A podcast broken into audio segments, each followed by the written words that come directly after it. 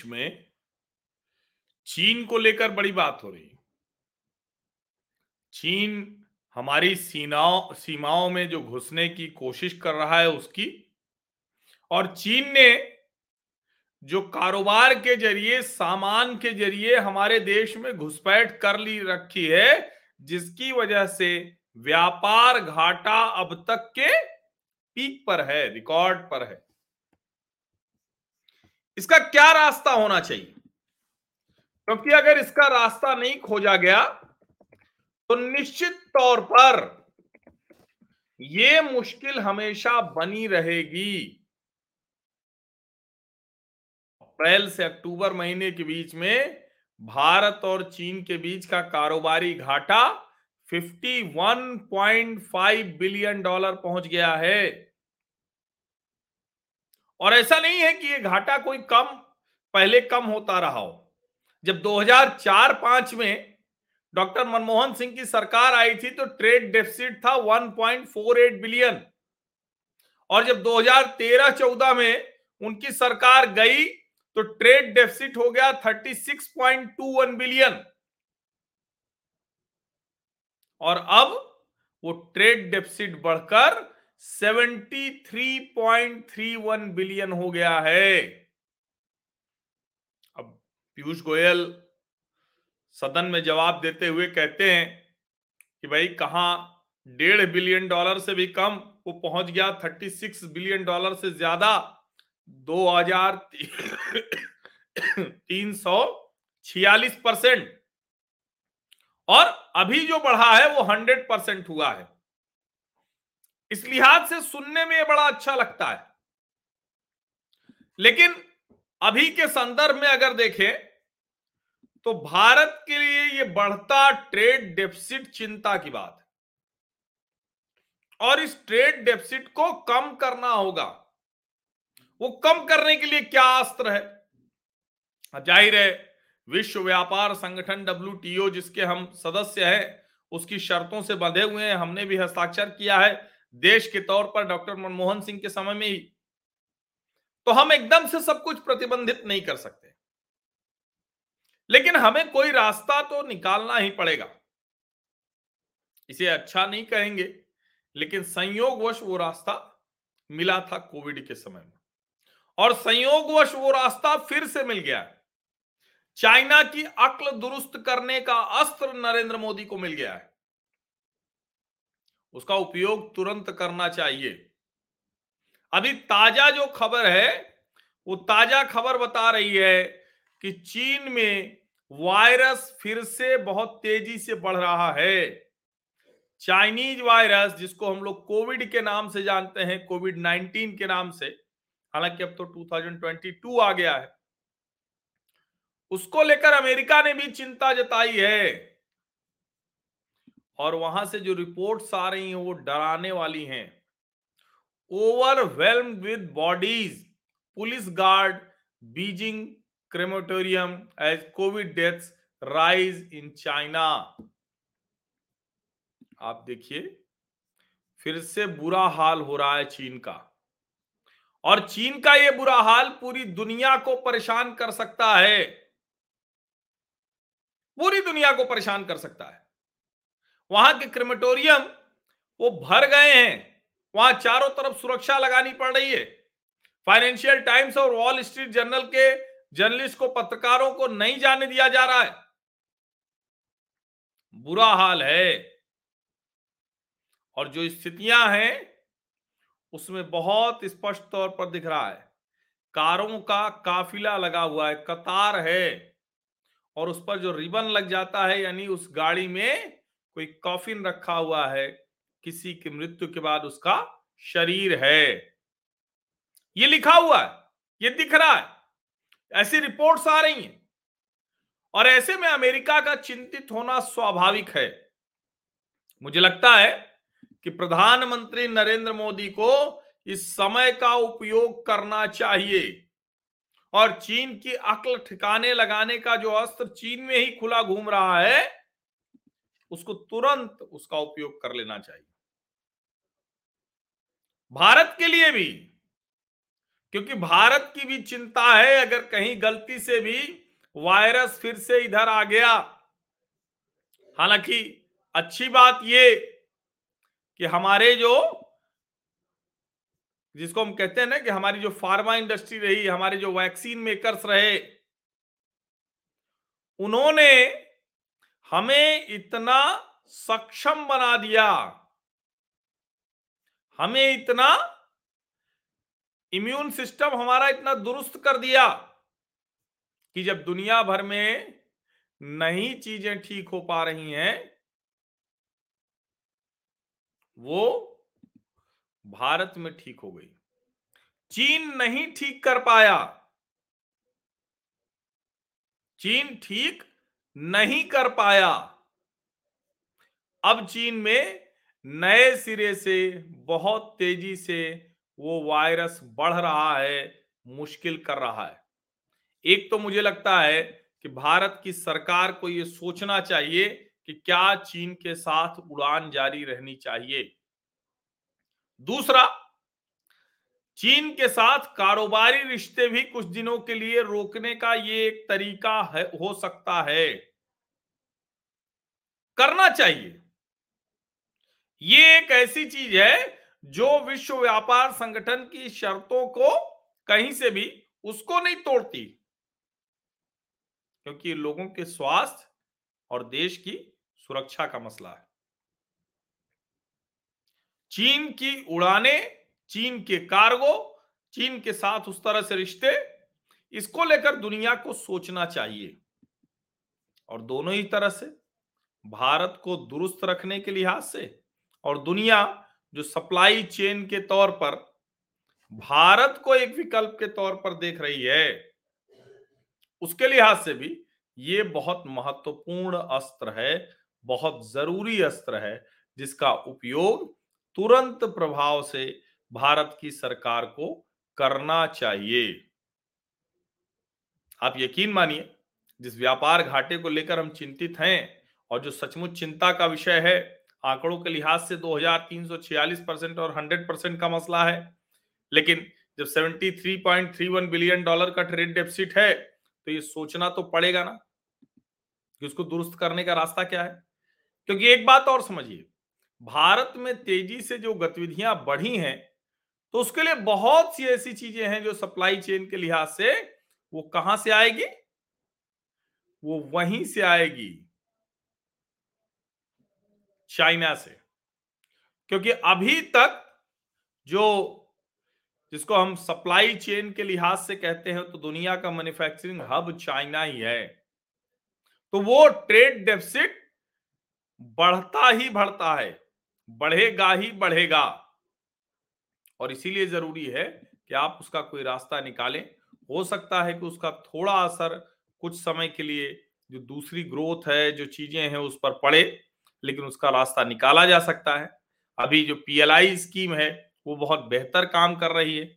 उसको बहुत तेज़ी से, इसको बहुत तेज़ी से आगे बढ़ाने की आवश्यकता है।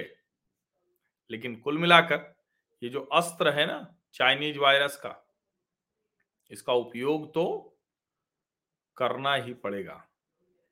अगर इस वस्त्र का उपयोग समय से करेंगे तो शायद बहुत सी चीज़ें हैं जो अपने आप कंट्रोल में, काबू में आ जाएँगी। हम उम्मीद करते हैं कि भारत की सरकार, नरेंद्र मोदी की सरकार इस पर सोच रही होगी, इस पर कुछ रास्ता निकालेगी और हम इस लिहाज से भी देखें कि हमारी अर्थव्यवस्था की जितनी ग्रोथ रुकेगी, अगर कहीं वो वायरस आ गया तब तो बहुत ज़्यादा मुश्किल हो जाएगी। तो ये भी कंपैरिजन करने की ज़रूरत है, ये भी तुलना करने की ज़रूरत है। मुझे लगता है कि ये बात शायद अब तक उस तरह से नहीं हुई है। इसीलिए मैं आज जब बहुत सी खबरों को देख रहा था और जब मैंने ये खबर देखा कि एक्सपर्ट कह रहे हैं कि अगले तीन महीने में चीन की 60 प्रतिशत जनसंख्या 60 प्रतिशत। वो पीड़ित तो हो सकती है। किससे? इसी वायरस से। Thermonuclear bad. एक्सपर्ट से 60% ऑफ़ चाइना में get infected in three months. और देखिए ये इंडियन एक्सप्रेस की खबर मैं भी पढ़ रहा हूँ। COVID cases rising in China, centre urges states to increase genome sequencing of positive samples. केंद्र सरकार ने सभी राज्यों को इंस्ट्रक्शन दिए हैं, निवेदन किया है कि आप ऐसे कोविड के मामले आए तो उनकी जीनोम सीक्वेंसिंग शुरू कर दीजिए। Centre said all states are requested to ensure that samples of all positive cases are sent to the designated INSACOG genome laboratories that are mapped to states and UTs on a daily basis तो अच्छी बात है कि ये काम शुरू हो गया है और जो राजेश भूषण, जो स्वास्थ्य सचिव हैं केंद्रीय उन्होंने लिखा है in view of the sudden spurt of cases being witnessed in Japan United States of America Republic of Korea Brazil and China it is essential to gear up the whole genome sequencing of positive cases case samples to track the variants through Indian SARS CoV2 genome consortium network तो अच्छी बात यह है कि भारत की सरकार ने समय से ही जो राज्यों को निर्देश देना है लेबोरेटरीज को एक तैयारी उसकी रखनी है, वो कर दिया है और उस चिट्ठी में भूषण ने बहुत साफ़ कहा है early detection isolation testing and timely management of suspected and confirm cases to detect and contain outbreaks of new SARS CoV two variants लेकिन मुझे लगता है कि थोड़ा सा इसको आगे करने की ज़रूरत है। और चीन के साथ जरा रोकने की ज़रूरत है। फ्लाइट्स को भी, कार्गो को भी। क्योंकि जो भारत की रणनीति थी वो सफल रही है, लेकिन फिर से मैं दोहरा रहा हूँ कि जितना नुकसान ग्रोथ रुकने से हो सकता है, अगर चीन के साथ कोई, जिसको हम कहते हैं कि इस तरह की रोक लगाएँ तो हो सकता है कि थोड़ा हमारी ग्रोथ पर और उन चीज़ों पर नुकसान हो। लेकिन उसका दूसरा पहलू ये होगा कि जो हम, उससे ज़्यादा नुकसान हो सकता है अगर ये वायरस दोबारा फिर से हमें अपनी गिरफ्त में, अपने चमेट, चपेट में लेने में कामयाब हो गया तो फिर और ज़्यादा मुश्किल हो जाएगी। तब जो नुकसान ग्रोथ को होगा, सब चीज़ों को होगा, जो हमने रिकवरी की है तो वो शायद ज़्यादा भारी पड़ जाएगा। इसलिए भारत की सरकार ने समय रहते निर्देश दे दिए राज्यों को, शुरू कर दिया। ये एकदम ठीक है। लेकिन आगे जो है, ये जो जिसको कहते हैं कि इसका अगला चरण जो होना है, उधर ध्यान देने की ज़रूरत है। और वो अगला चरण ये है कि चीन से वो वायरस भारत ना आ पाए। इसको लेकर मल्टी फोल्ड स्ट्रेटजी अपनाने की ज़रूरत है। और उस स्ट्रेटजी में ज़ाहिर है कि जिस तरह की चीज़ें हो रही हैं, उसमें आपको ये करना पड़ेगा। कुछ चीज़ें हो सकता है कि आप रिश्तों में अभी वैसे ही कड़वाहट है, जो एक हम जिसको कहते हैं ना कि सामने जो कुछ हो रहा है, उस जो मतलब ज़मीन कब्जा करने की तो कोशिश है ही है। चीन की और भी कई कोशिशें हैं।